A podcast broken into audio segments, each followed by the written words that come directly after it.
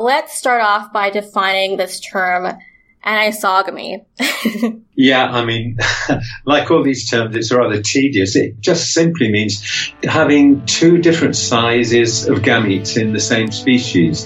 In animals, of course, that would be sperm and egg. This week on Science for the People, we are discussing how the sperm and the egg came to be, and how difference of reproductive interests has led to sexual conflict in bedbugs. I'm Anika Hazra. With me is Dr. Jeff Parker, former professor of zoology at the University of Liverpool, an evolutionary biologist credited with developing a theory to explain the evolution of two sexes. And he continues to conduct research in evolutionary biology. So, very simple thing, just two different gamete sizes, really. But it is important because it leads to two sexes, males and females. Males produce sperm, females produce eggs. So, has anisogamy always existed? The two different types of gametes? Well, I think not, actually. I think it's likely, to have evolved in eukaryote organisms from isogamy, another miserable term. That simply means just one gamete size in a species. So in isogamous organisms, they just have one gamete size, sometimes with a range around that size, of course. And so they sort of have one sex, if you like. So what kind of organisms or species had isogamy? Most unicellular organisms, I think, have isogamy. A few multicellular organisms have it, but I think it's true to say that all metazoa, that's multicellular animals, and all land plants, for instance, have anisogamy, very big difference between the large and the small gamete sizes. I think most unicellular forms have isogamy. Some have anisogamy, but most have isogamy. So by unicellular, do you mean like bacteria? No, I mean, I'm talking about eukaryotes. That is not bacteria. So we're talking about eukaryote organisms, yeah. So, unicellular plants, unicellular animals, and so on. Okay. So how did the evolution go from, one single type of gamete to two and then two sexes? Well, that's a very interesting question. I think it's a very important one, really. And I think it's likely then that the original eukaryotes would have been unicellular with isogamy. It seems as if anisogamy is linked to the evolution of multicellularity, but not perfectly so. And there are probably good theoretical reasons for this, actually. Won't go into those because they get rather boring. But you would expect anisogamy to evolve as multicellularity evolves. But I think that ancestral gametes are likely to have been small and motile, rather similar to the unicellular organisms that actually produce them. So probably more like sperm, if you like, than ova. So then how do the isogamous, how do they reproduce? Fuse in pairs. The gametes fuse in pairs, just as with anisogamous species. Sometimes there are plus and minus mating types. In fact, commonly there are two mating types, often called plus and a minus, which selectively fuse together and won't fuse between each other. So you don't get two pluses or two minuses fusing, only plus and minus forms. So why is there a need of more than multiple mating types, at least two of them? That's a very interesting question that some people have tried to answer that. Sometimes there are more than two mating types, but usually there are two. I mean, in a very few cases, there are many, many mating types. So you get fusions between most gametes that meet. All right, so let's get into some of the models that have been developed to explain why these different size gametes have evolved in sexually reproductive organisms.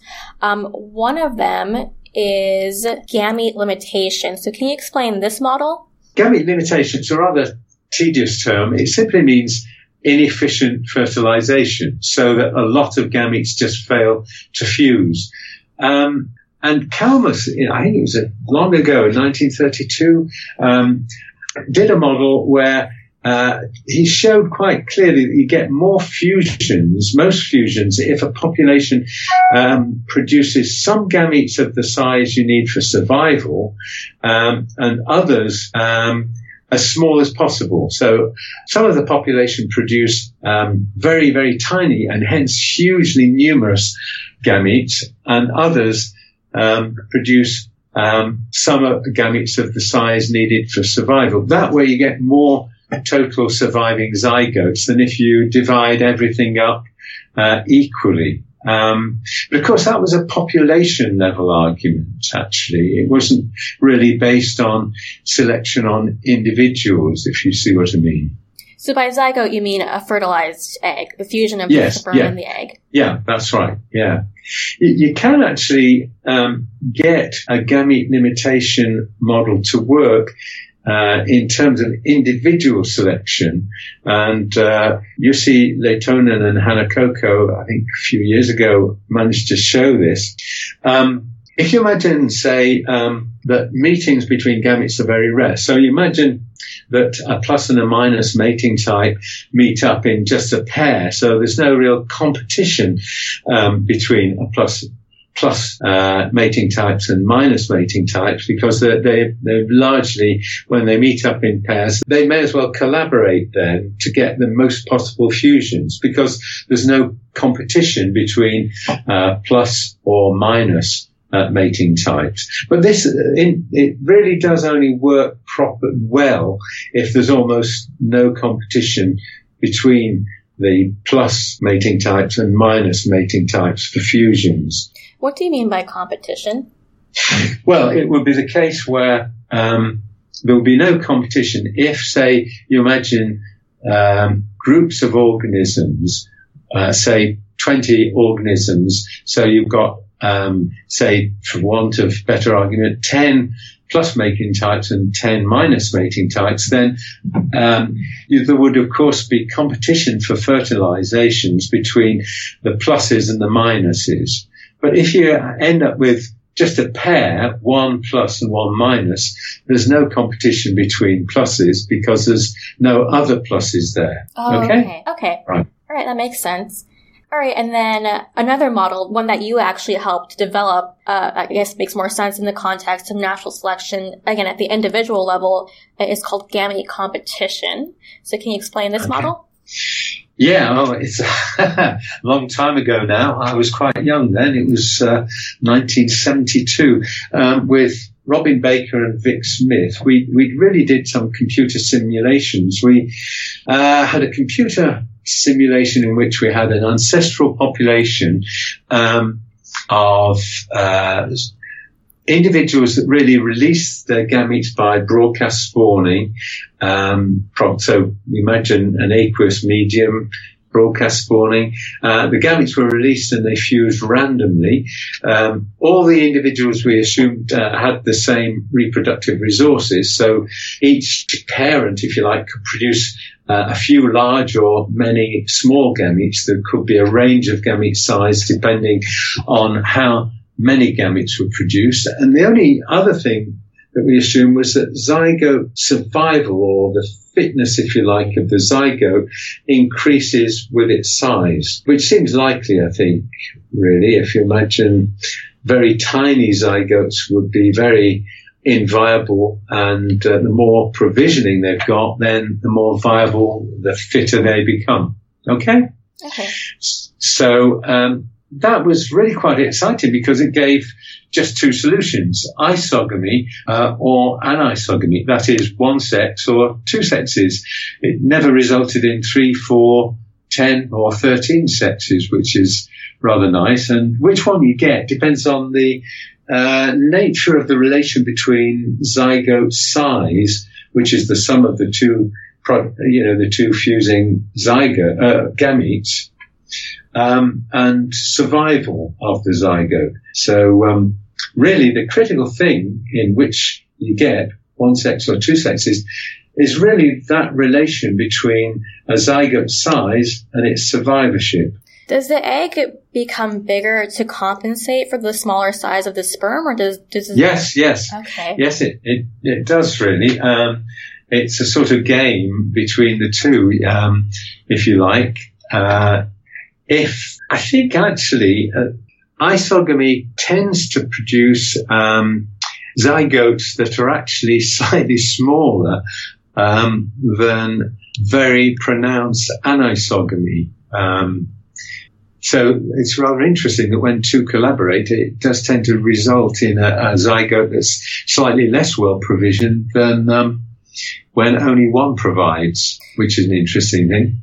Can a male gamete essentially parasitize the female gamete by taking advantage of the female's larger investment? Well, in the 1972 paper, we did use that analogy, because as an isogamy becomes very extreme, you got these minuscule sperm and quite big ova. I mean, vastly bigger, orders of magnitude bigger than the sperm. I mean, if you consider the bird's egg, for instance, that's hugely different in size. And so you could see, if you like, males parasitizing females in that sense, yes. Perhaps that wasn't a very nice metaphor.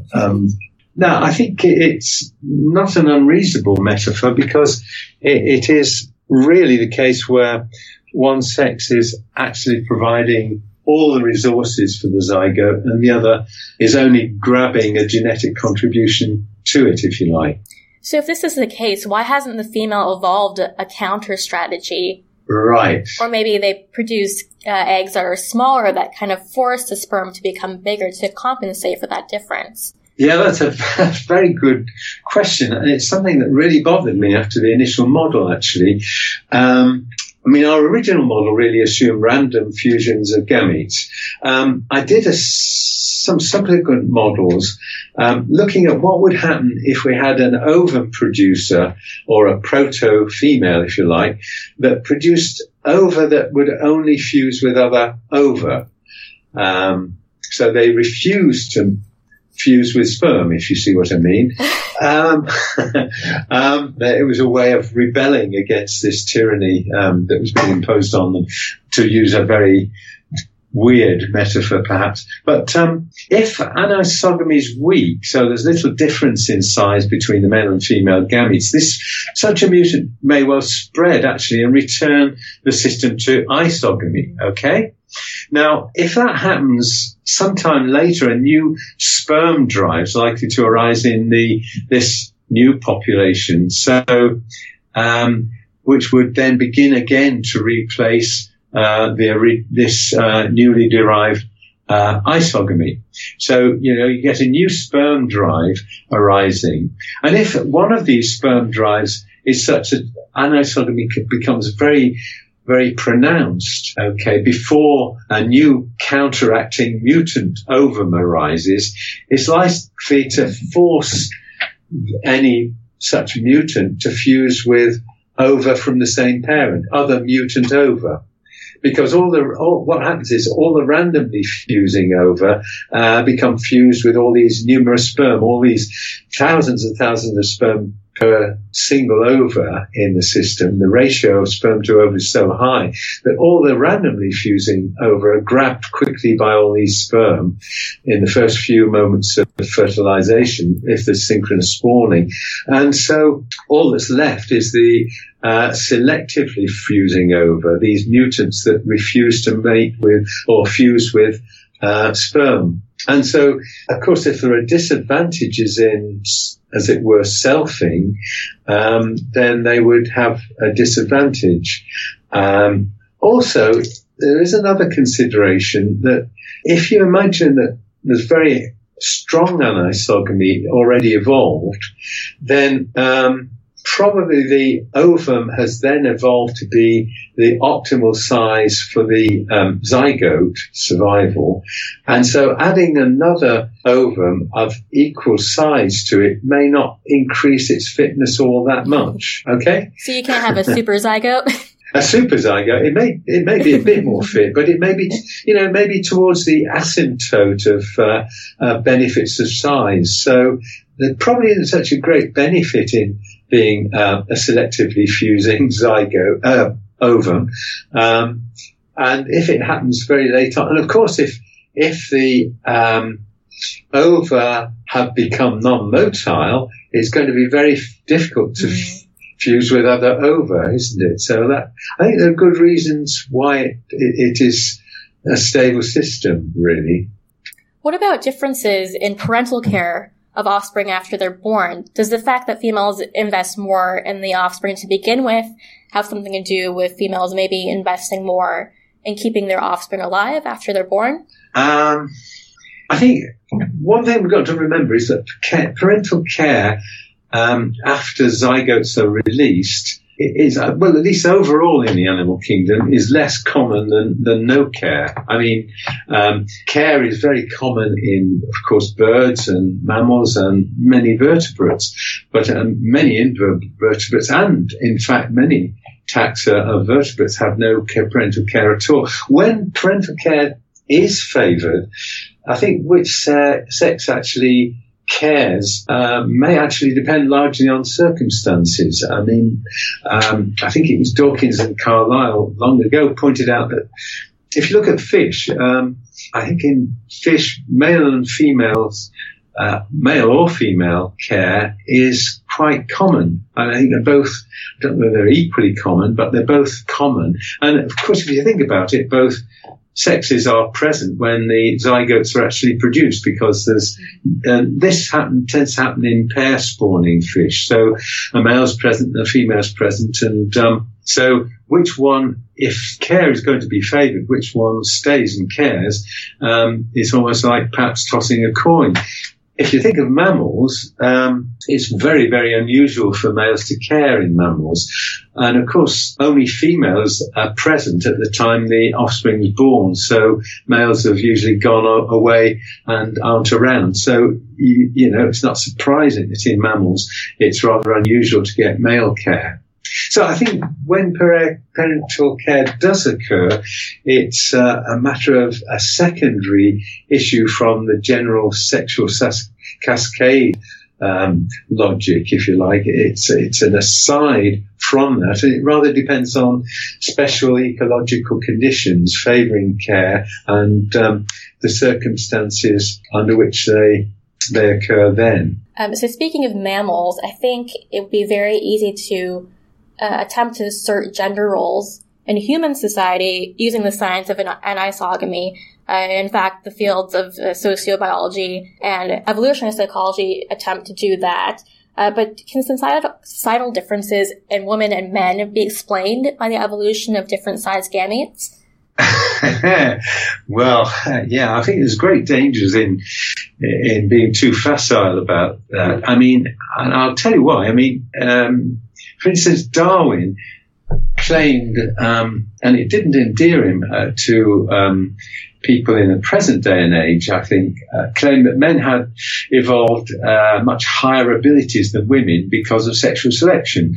You know, there were two very obvious flaws in his argument. Firstly, his argument was backed up by comparing the number of men and women versus women achievers at that time. Now, we were talking about Victorian England, I think, and it didn't seem to occur to him that opportunity was a huge determinant of whether you achieve things. I mean, you know, women simply didn't get the opportunity to become musicians, artists, writers, and so on. And when they did become novelists, they tended to write under men's pen names. So I think that was the most obvious flaw. The second flaw, of course, was that he didn't know any genetics. I mean, if you imagine, say, a gene for increased intelligence, even if sexual selection in men was favouring that, the most likely place it would arise would be on the autosomes,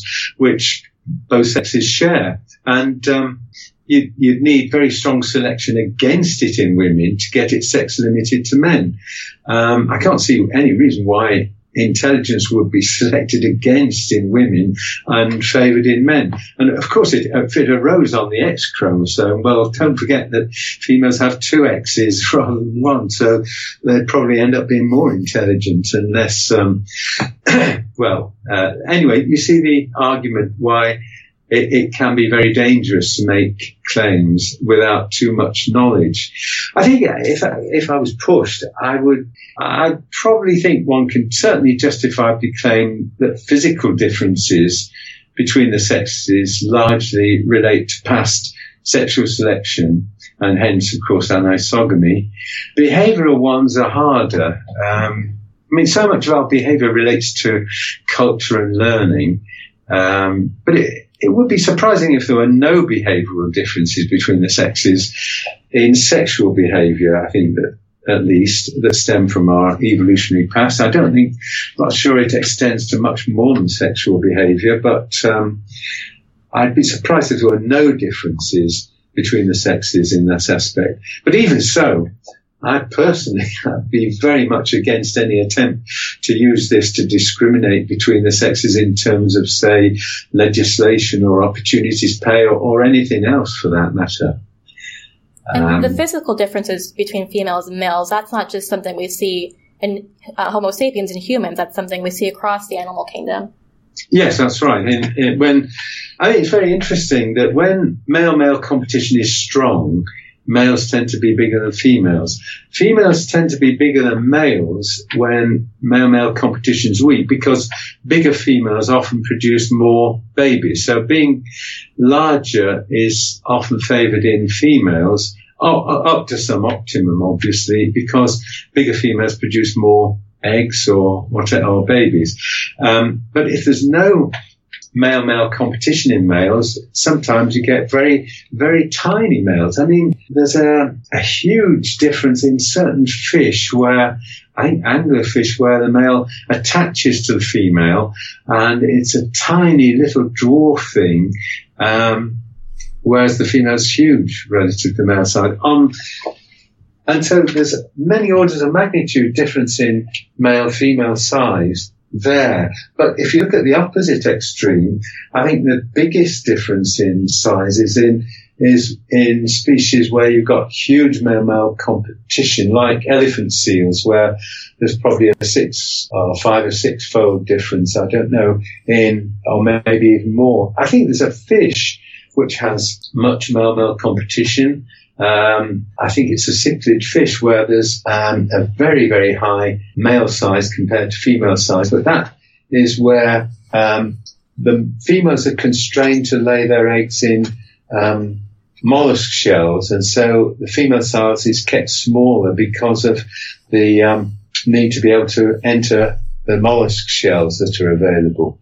But yeah, I think physical differences, particularly size and so on, do relate, when males are larger, certainly relate to past sexual selection. I don't think there's much doubt about that. Do you think that a lack of opportunity for females continues to be a major challenge for human society today?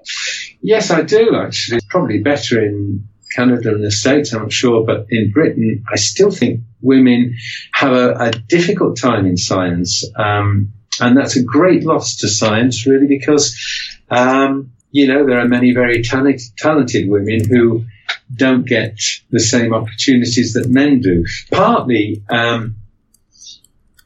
I think it's not always the fault of the institutions. If it is the fault of selection committees, that would be inexcusable. I think sometimes it's a result of the biological fact that women have children and men don't. And I think every opportunity should be explored for enabling women to return to science after they've had children, to not lose because they've had children, and so on. It's a great problem, and one I think that still needs addressing. And it's still true in Britain too that women don't achieve equal pay with men, and I think that is shameful, quite frankly.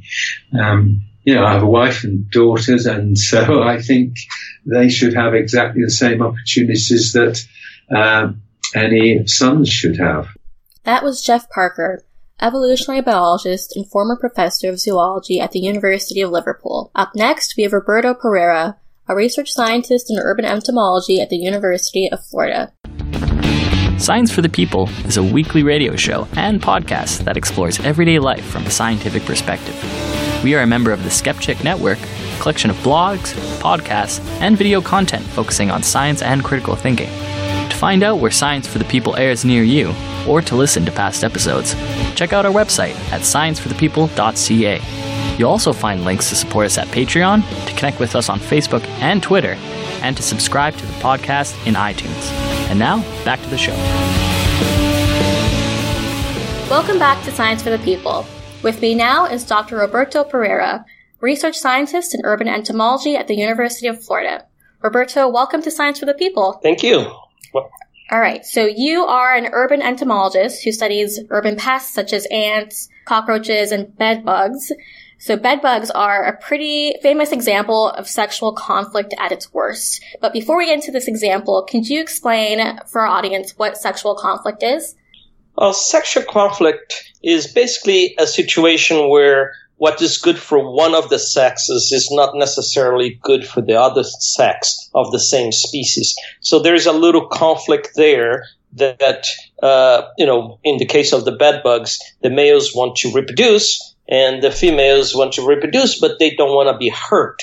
And that's where the conflict comes in. So how do bed bugs reproduce? Well, they have what is called the traumatic insemination. And what that means is that there is really no sexual opening in the female that the male would use to deposit the sperm. So the sperm from the male is actually injected into the abdomen of the female. So there has to be a puncture that is done by the male into the abdomen of the female in order to deposit the sperm inside that body. So the female has no natural opening. No, not for the sexual coupling with the male. So that's a strange situation in bed bugs and other associated species. But I guess it works for them, but they have been around for quite some time. So I actually, the idea or the expression traumatic insemination seems to be a lot more harsh than it actually is. And this is a system that has evolved into these species. And there is actually, in the case of the bed bugs, there is a organ right at the point where the males will actually penetrate the female to absorb that sperm. And there is in that system also some protection so that the bacteria that may be associated with that penetration do not kill the female. Wow, this is really interesting. I didn't know that there wasn't no actual natural or non-traumatic means of reproduction in bed bugs. Has this always been the case and throughout the evolutionary history of bed bugs, or do you think that maybe this traumatic insemination, it might be more efficient, so it has evolved over time? Well, the fact that it is around now, it probably is an indication that there is some advantage for that species or for that group of species to have evolved this type of insemination. It's hard for us to see what is exactly that advantage of this process in relation to just having a natural opening that is proper for the insemination of the female. But it's something that works and has been working for millions of years, so we can't argue with nature, I guess. So let's talk about where the conflict comes in. So the sexual conflict. What are the different reproductive goals of the male bed bug versus the female bed bug? Well, the main goal is probably the same, right? They want to reproduce, and that population is a viable population. The female wants to probably maximize her offsprings, just like the males want to maximize their offsprings. The problem is that when you have this traumatic insemination, there is a cost in terms of fitness for the female. And if the female gets to be inseminated too many times, that increases the chances of a contamination, infection with bacteria and this kind of thing. And so the lifespan of the female is limited if she gets too many inseminations, and is the problem right there, the conflict. For the male, there is no harm that is done to the male. So the male, they want to copulate as many times as possible because that maximizes their chance of having their offspring being produced by a female, especially because the female bedbug has what's called the less male supremacy, or meaning that the less male to inseminate that female is the one that will end up with the sperm fertilizing the eggs, and that is the one that's going to be the father of that progeny, at least in that one cycle. Okay, so all the males are trying to be the last male to inseminate a female before she is fertilized and gives birth. Yeah, so you see that the female may want to limit how many times that she gets inseminated, because that means being stabbed in the abdomen, and that increases her chance of not surviving as long. And the males on their side, they're trying to make sure that they are the last one to inseminate. So the female actually has some postures that can limit the males in their approach to her. So that's a behavior that was probably developed just to limit the number of inseminations that are occurring within that group. So. Well, what about the contamination you spoke about? Where does that come from? Are the male's reproductive organs not clean?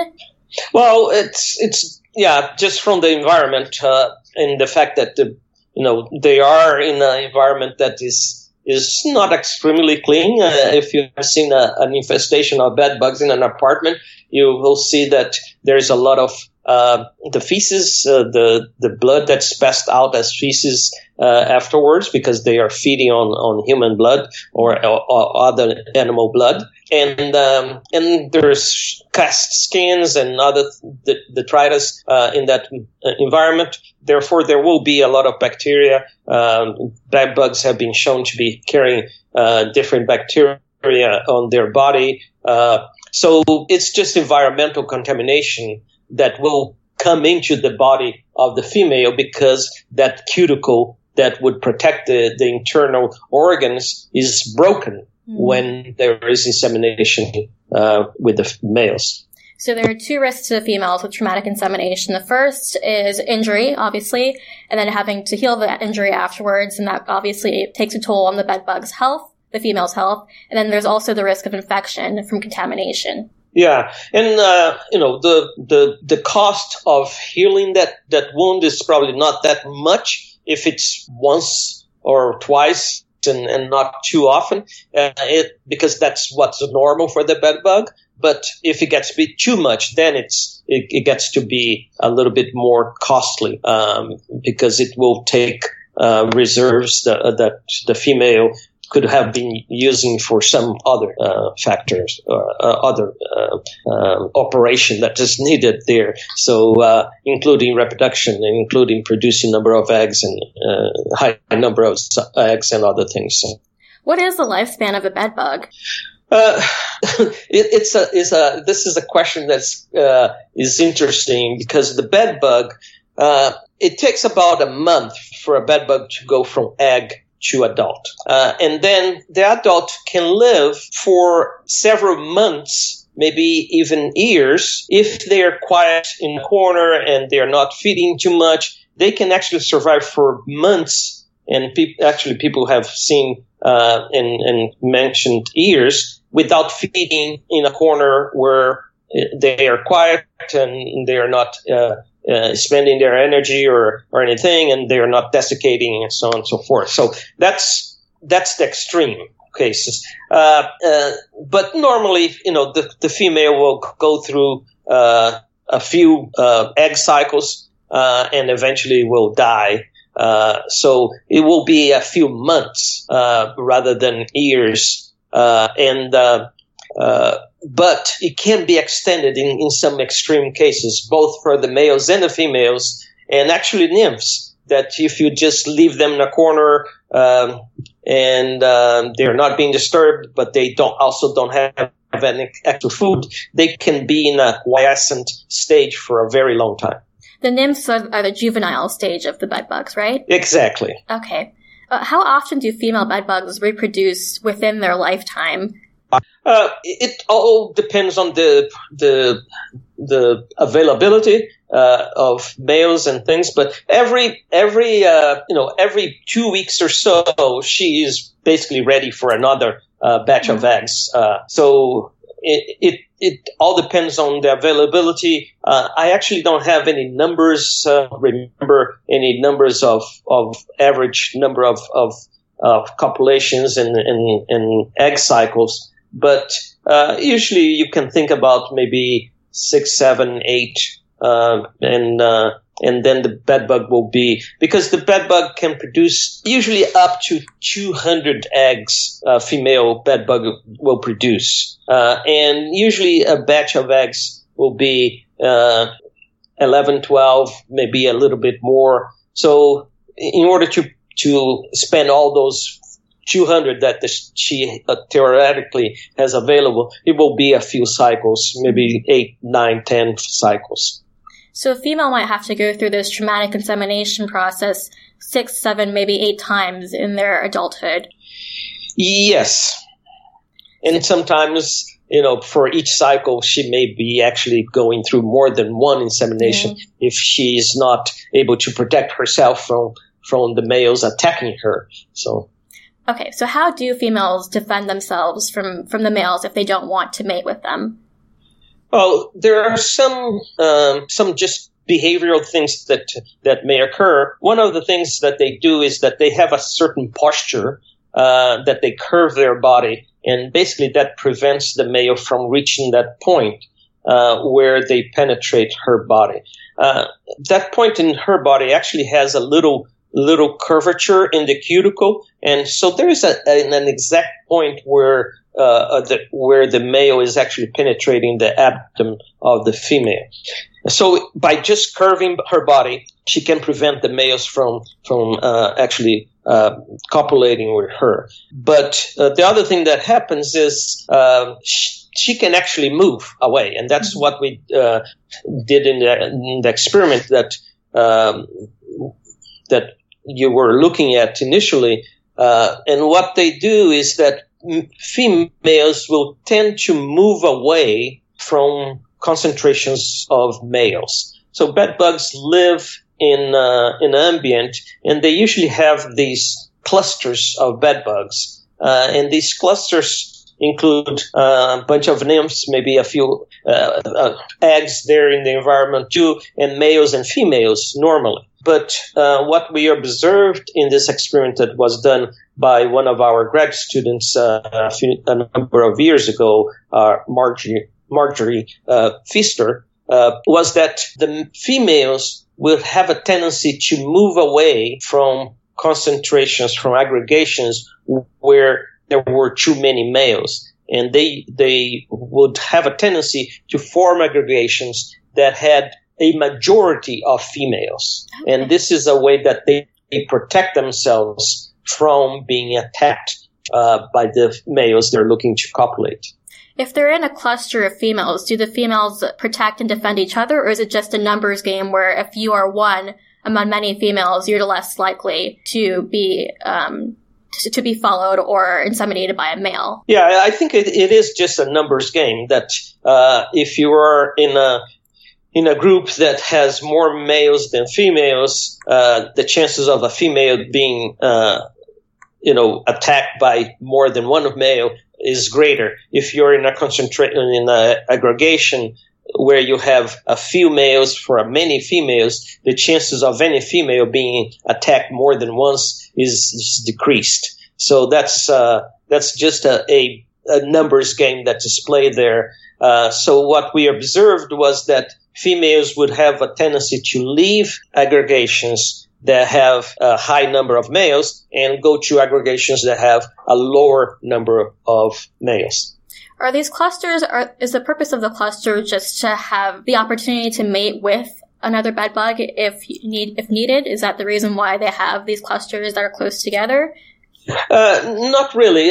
There is a certain protection in terms of these clusters have a higher moisture level in the air, so they form a microenvironment it's a little bit more protective for these bed bugs.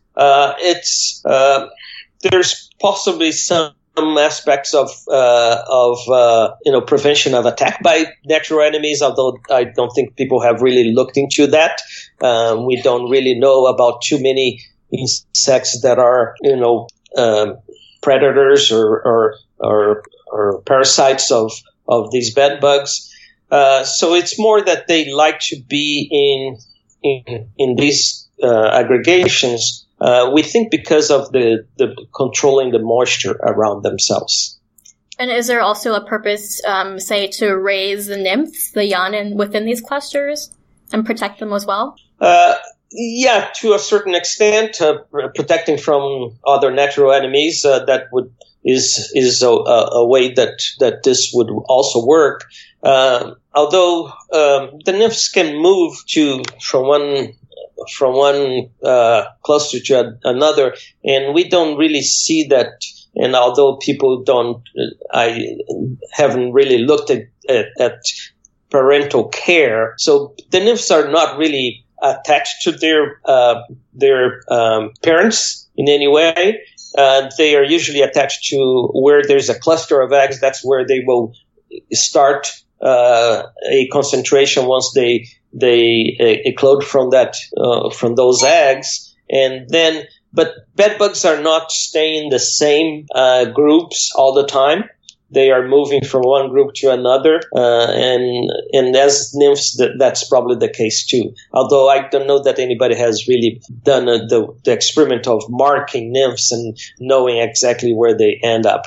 That has been done with adults, and they see that they don't stay in the same cluster. They don't stay with the same group. They kind of move around and reagroup themselves.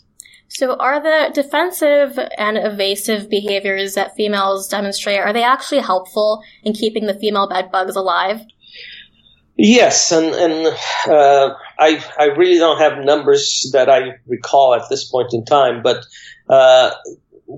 there has been experiments done that showed that females that had higher number of copulations, they had shorter lifespans. So it is established that by protecting themselves from mating too many times, the females can live longer and therefore reproduce for a long period of time.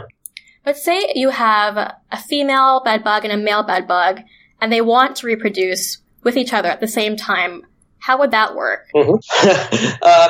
It's a simple process. The males are always very industrious in trying to find ways to get to the females. But if the female is receptive, the male basically curves its body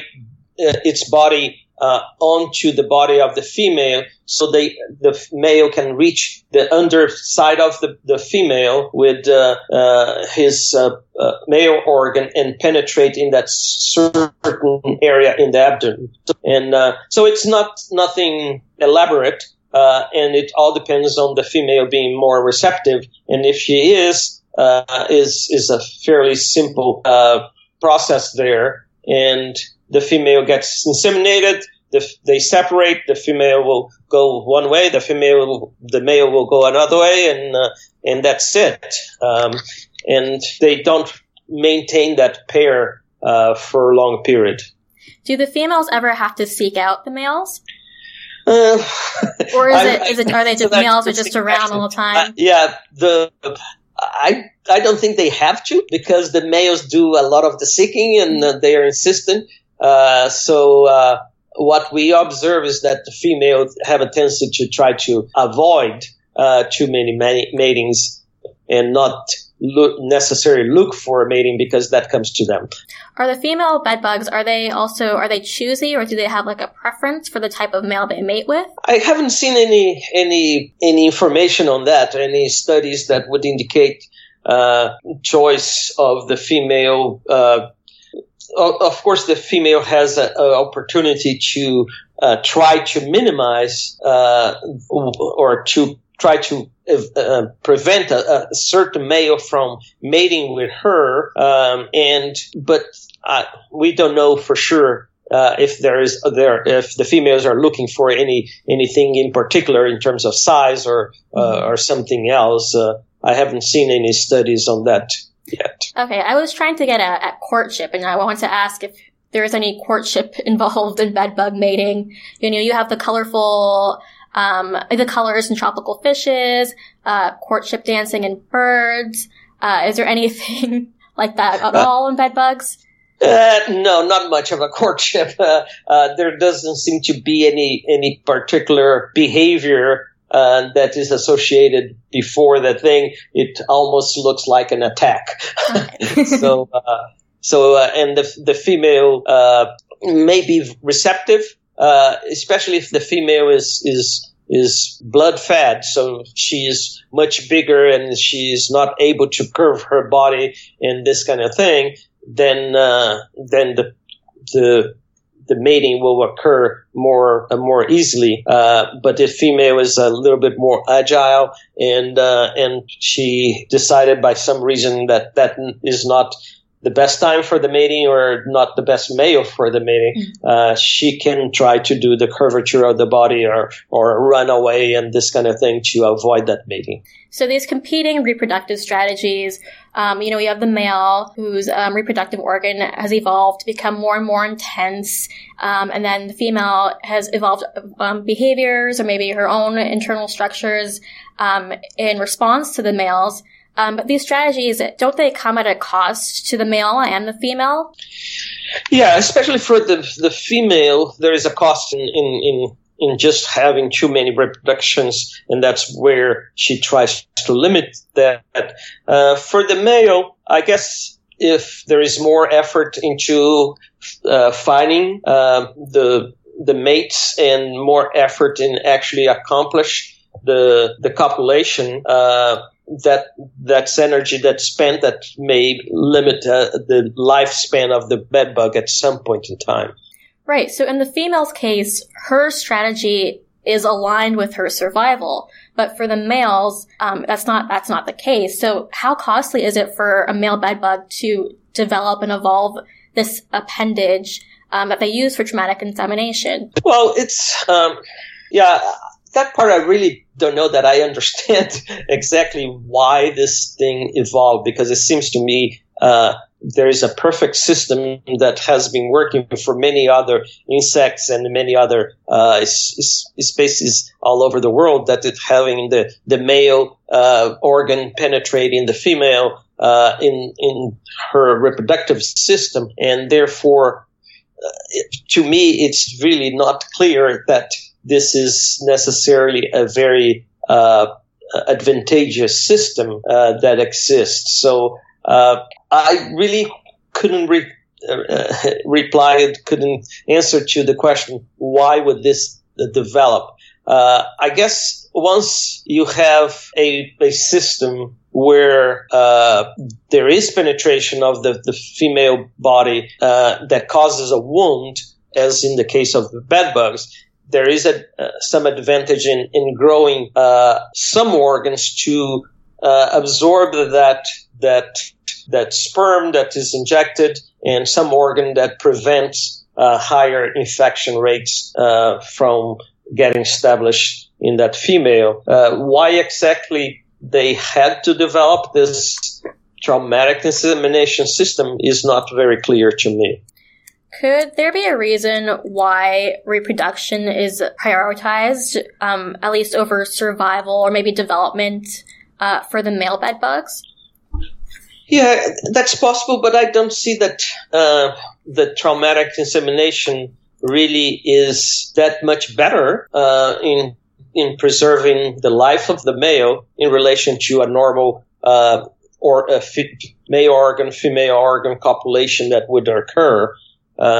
It's really not very clear to me that there is that much an advantage for the male in that way, except that it may be that the less male supremacy or is easier established that way than with the copulation through the natural organs that would occur. So I'm not really sure what is the advantage for the male or for the female to develop this system. And it's a system that you don't really see in too many insects. So it's a little strange that this actually even develop at some point in time. It's not clear to me. I guess we would probably have to understand a little bit better the lifestyle and the situations that these primitive species would have that would make such a system more advantageous in that situation.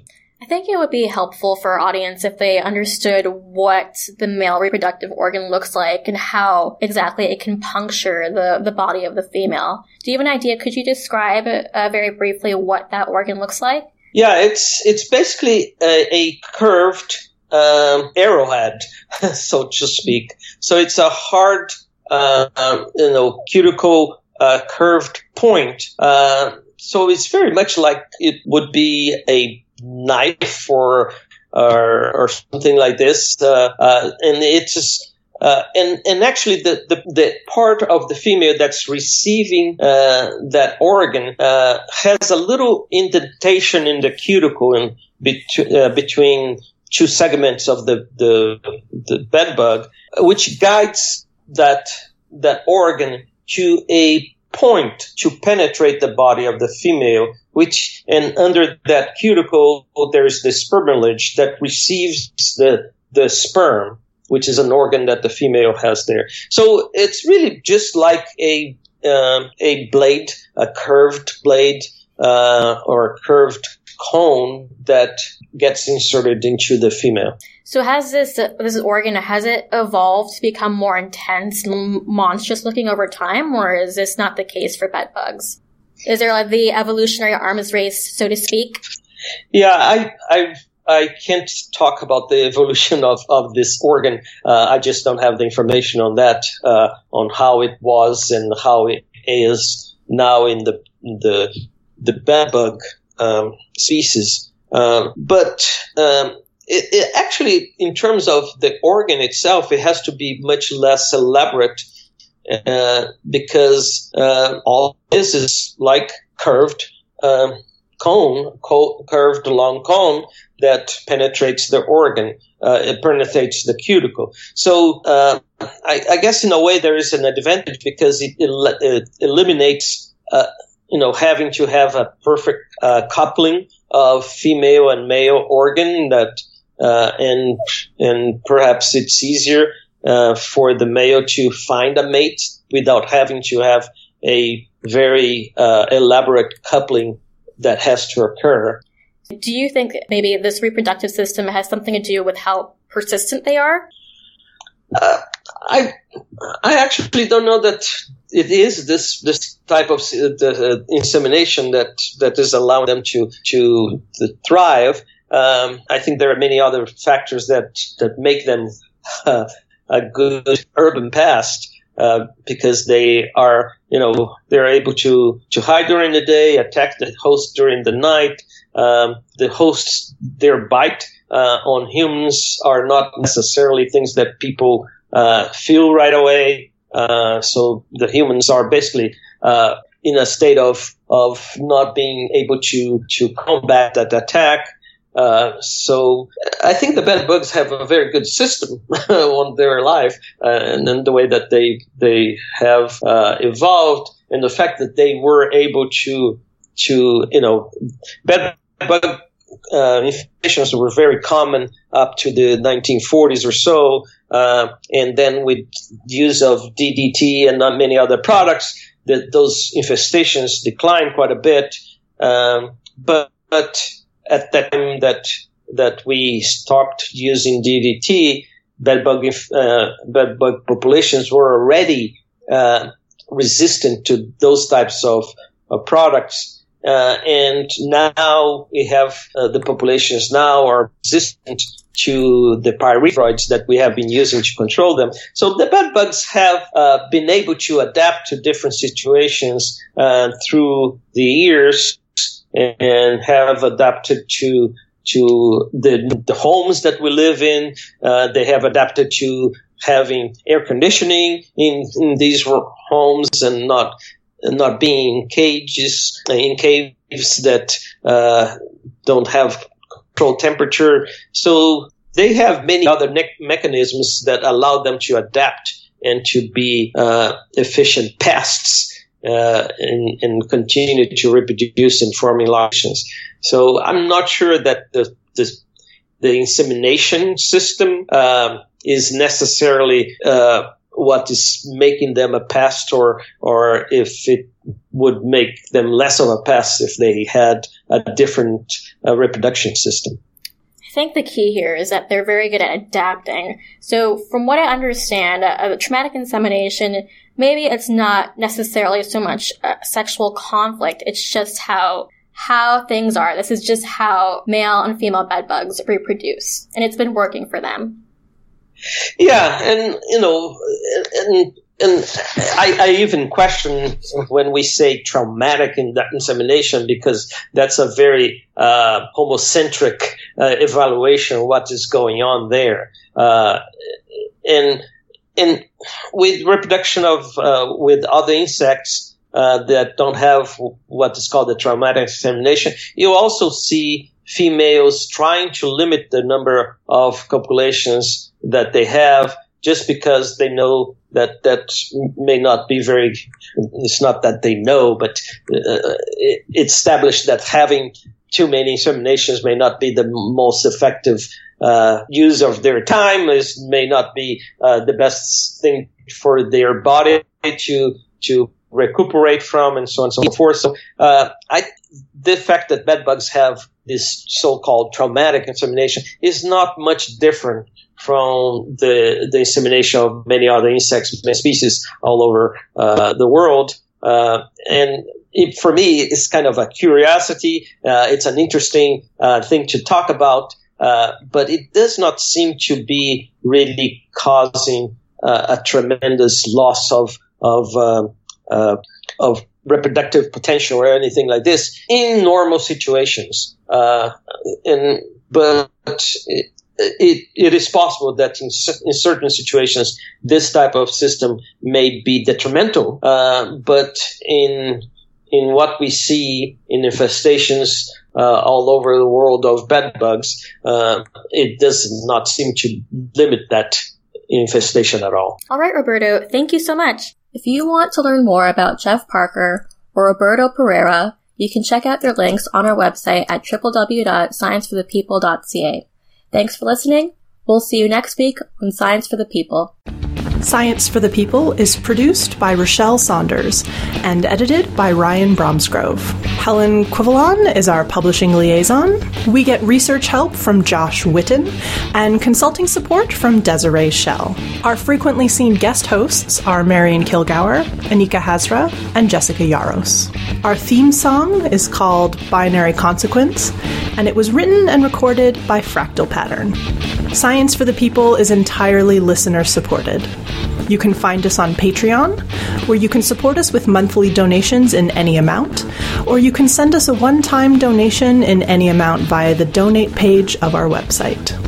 Science for the People is created in partnership with the Skepchick Network, a collection of blogs, podcasts, and video content focusing on the intersection of science, popular culture, politics, and social justice.